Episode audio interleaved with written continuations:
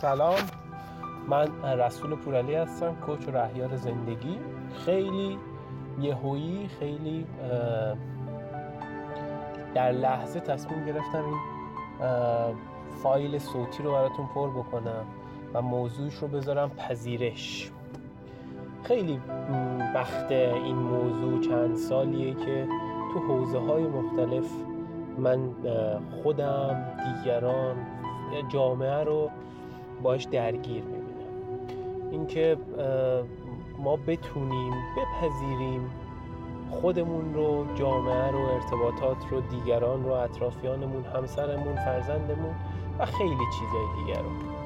مسئله که واقعا توی همه جوانب زندگی تاثیر داره. اینکه ما واقعیت ها رو بپذیریم با واقعیت ها زندگی کنیم. نریم سمت ادراکاتمون نسبت به دیگران.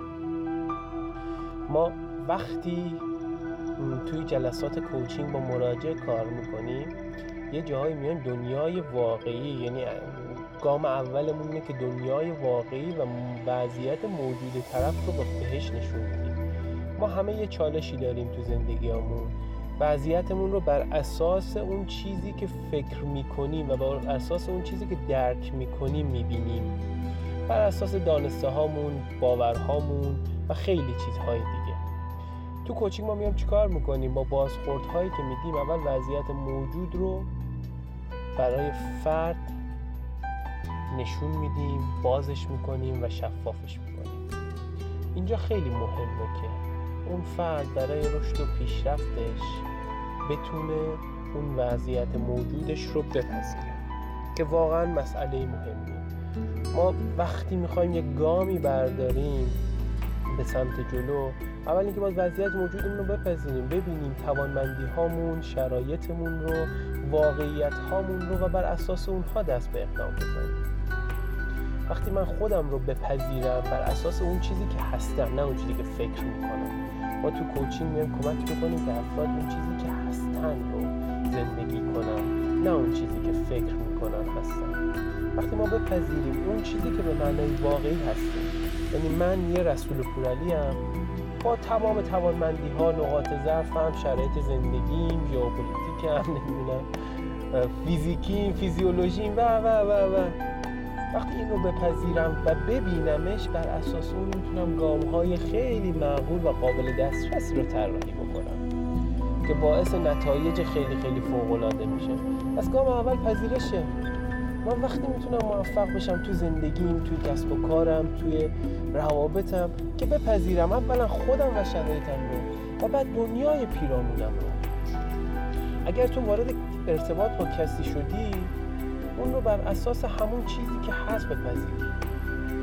و سعی در تغییرش نداشته باش خیلی از رابطه هایی که می‌بینیم چه در فضای کاری چه در فضای زندگی و احساسی پایه اساسی چالش هاشون این عدم پذیرش هست. اینکه فرد رو میرن می‌خوان بهش برسن یا باش همکار بشن که تغییرش بدن بر اساس اون چیزی که دوست دارن. نه.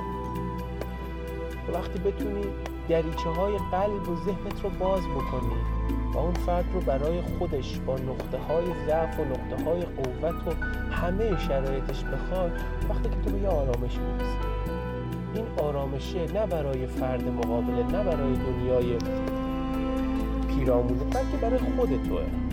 پس پذیرش رو از جنبه های مختلف ما می‌تونیم مد نظر داشته باشیم و بر اساس اون بتونیم زندگیمون رو طراحی بکنیم. زندگیمون رو واقعا زندگی بکنیم. خیلی مهمه. من یه سوال می‌خوام بپرسم.